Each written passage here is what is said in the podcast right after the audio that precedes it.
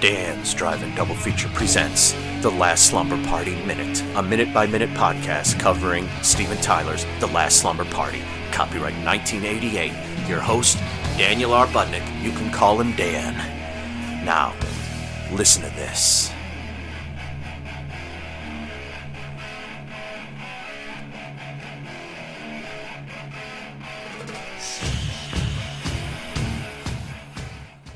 Episode 27 minute 27 hey everyone it's dan. Where were we? Uh let's see. They were in the bedroom. No they were in the living room. They're in the bedroom. They're back in the living room. Uh, linda has gone back up to the bathroom. Now she's gone into the bathroom and the killer is slowly sneaking up that ladder that tommy left um, against the side of the house.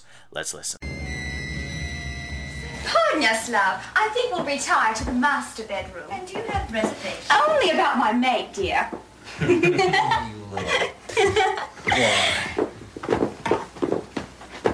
Say, Macho Man, when'd you go into training for football? Now's as good a time as any, I'd say. Tommy, you asshole. Christ! I'm sorry. Listen, I'll see you guys later.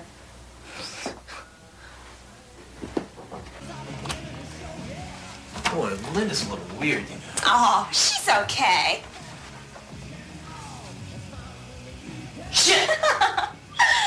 Now you stay right here, and I'll be back in no time flat. Crazy, stupid bitch.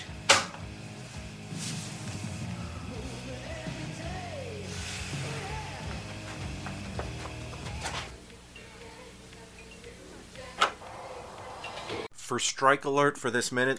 I believe that is bound in the UK. The same song that was playing last time they were in the bedroom, still playing very lightly in the background. You, I think you can hear it uh, when uh, at the end of that scene when um, Chris bites Tommy's lip when they're kissing. Crazy, stupid. You know, it's uh, what a great. Um, and she's still within earshot. Uh, she must love it though. Uh, they must love that. I don't know. It's well, and then so he begins to take off his shirt, and which has a, like a stain or like water or beer or something on the front of it. It's like really, it's like what the uh, the killer with his um uh, his like he's got the wet nose on his surgical mask. It's like no, no, no, dry that out. Don't use that. Um, but yeah, you can hear that song playing there. So there, there we have that minute, uh, and it starts off with the first like second we see the killer climbing up the ladder some more, but then it immediately goes to the staircase and that hallway, which looks like doesn't look as gungy as that opening sequence in the operating room where the killer gets his scrubs and stuff, but looks like that's film. I mean, you could see dirt on it and yuck and gunk that should all have been cleaned off, but wasn't. And um, yeah, it's it's just Ugh. Yeah. Now, know, having said that, my theory, my ridiculous theory, my over the top theory about um, some of it being shot on film, some of it being shot on video, and then the video being transferred to film uh, for possible theatrical release, and then that falling through. So then they transferred everything back to video for its final thing, which is the craziest thing, but might work. Could have worked. I mean, in in '84 or '82, when this was made, everything wasn't going direct to video yet. But by '88, mm, yeah, that was kind of the time. I think the bubble sort of burst on that a bit a little after that, but um, but that was that was the time for that definitely. But uh, my theory is is kind of um, screwed up a little by the fact that if that is true if I mean, because the look look at all the scenes that are clearer. They don't look like home video. You know, you can watch 555, watch Sledgehammer, watch any of a, a Blood Cult. This does not look like that. Sort of does, but it has a filmic, it has like a video lighting texture, but a filmic sort of sheen. That's what makes me think it was video transfer to film. But then the thing that makes me think maybe that didn't happen is then why is why are the film bits why do they look so awful? Because the video would have been transferred to film, and then they would have sort of edited it together as much as they did, and then if they transferred it back to video, why do the film bits look so terrible, and generally these other bits look so nice? Uh, it, that doesn't that doesn't make sense to me. I don't even know if any of this makes sense. What I'm saying, I, I'd like to think it is, but it's sort of, um, I, Yeah, I don't know. I mean, because there wasn't any, you couldn't put a sheen on the home video back then on video. I mean, you could diddle with it in the mixer. You could put stuff in negative and, and things like that, but but you couldn't do like today where you give the uh, you know high def video the film look. Um, so yeah, I'm just I'm really am dying to know. I mean, maybe it was all shot on film, and this is this is some strange looking like 35. It's it ain't 16 if if it because if it was 16 it would be super grainy and it's not. So that must mean it's 35 but then what the heck were those other scenes? Shot on were those 16 or even 8 or, or something? I don't i don't know. There is some strange editing uh, sound editing in there with the uh, christ with um, linda because um, uh, tommy picks chris up sets her down and then as he's setting her down linda walks into the frame scares them but then there's like a like a gap in the audio for a couple of seconds before Christ, and then Linda uh, Linda acting weird, and I think, to be honest, I think she she went up the bat. I think she got sick. I think they gave her too much booze and she got sick. That's my theory on it. Um, but then how she knew that you know Chris and Tommy were on the way up to fool around. Mm, yeah. Mm. So uh, what else do we have? I, I will. Ju- I will just say I'm not disparaging what Jen Jensen said in her interview at the Alamo Draft House. It's just this look is this look of the the stuff that I think is video to film looks more like a Boardinghouse on film kind of thing than a, a regular film at this time. Well, take well, uh, this is 84, but when it came out, I've, I've used it before 88, Iced. Iced looks like it was shot on film. And it was. It's transferred to video where post production was done. Boom. But this haziness, this is like yeah, I don't know. I really don't know. Although, of course, having said that, I should go back and watch Revenge again because Revenge was shot, I think, on 35 millimeter and then transferred to video. I think it has a very similar look. Mm, maybe, maybe this is 35 mil, and some of those scenes are 16 or 8, and that's what she was talking about. Okay, I'll go for that too. I'll go for that. Um, but let me check Revenge to to. Um, who who you know how many other podcasts you listen to where I say for research I'm gonna go watch the sequel to Blood Cult Revenge for like the sixth time. Hmm? Very few, I would guess. Uh, let's see. They go up the steps. Oh, and I love, I love the thought that were Chris and Linda. Did Chris, Linda, and uh, Tracy all meet in like acting class? Were they all in the theater when they're doing the? Uh, only uh, I can't do the the uh, the sort of Cockney type accents that they're trying to. But I love the um, I love the other Southern gals doing sort of the British accents, and Tommy just has a look on his face like, "Huh? What are you gals talking about?" But but it's, it's nice because oh, uh, do you have reservations? Only about my mate, dear.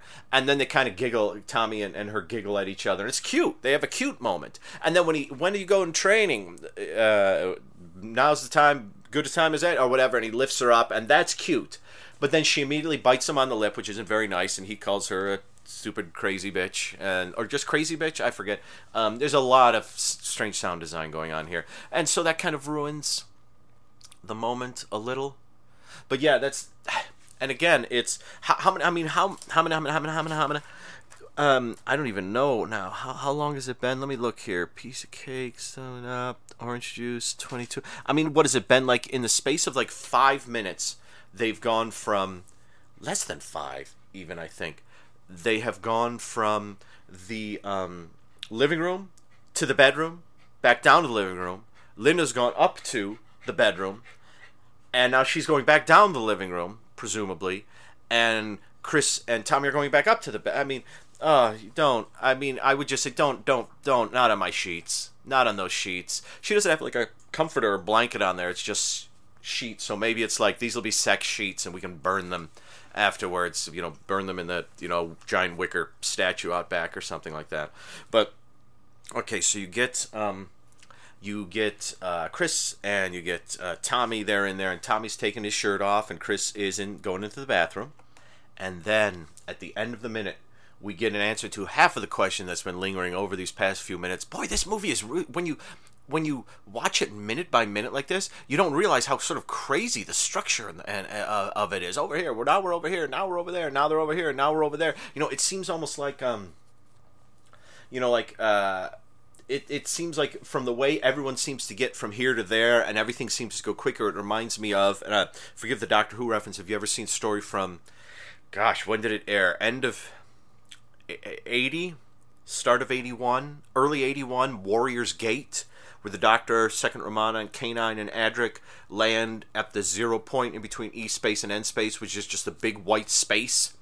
And it's only them, a gigantic sort of slave ship filled with really bored um, crewmen, uh, very much like a Dark Star kind of thing, um, and uh, a giant gateway that's just in the middle of nowhere. And it's it's a space that because of an element involved is is so so it's like the, they get out of the TARDIS and they go to the gateway, then they go to the ship. Then they go back to the gateway. Then the guys from the ship go from the gateway to the the, the TARDIS. They go from the TARDIS to the ship, ship to the gateway, back to the ship. And someone uh, someone um, makes a point at one time.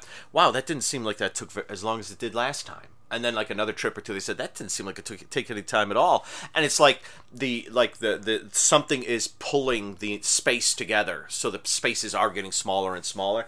And I like to think here that when it started, we had the houses and we had the hospital and we had the schools, and they were these huge distances from each other. But as the movie's going along, it's all shrinking up and you're here and you're here and you're here. Now you're here. Now you're here. Now you're here. And it's just like all these spaces are are pulling together until it will just be the final girl and the killer standing in the middle of the living room on the couch fighting for their lives and everything else around them is darkness or whiteness uh, depending upon uh, the color scheme uh, maybe what matches the couch. So yeah so it ends with the minute ends with you see the front door you see billy's face poke in and then you see him well, I mean, actually, let me let me. I don't want to. I don't want to lead you astray here. There's Tommy with the shirt off. Everybody loves it.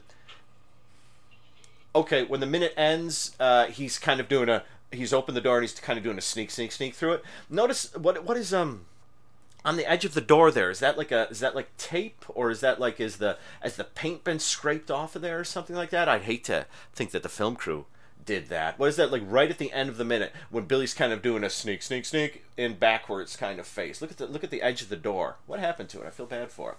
But um yeah that's this minute everybody and i think things are going to really pick up from here. Actually i think things will probably stay about the same until the end of the movie. But certainly things are kooky so there you have it.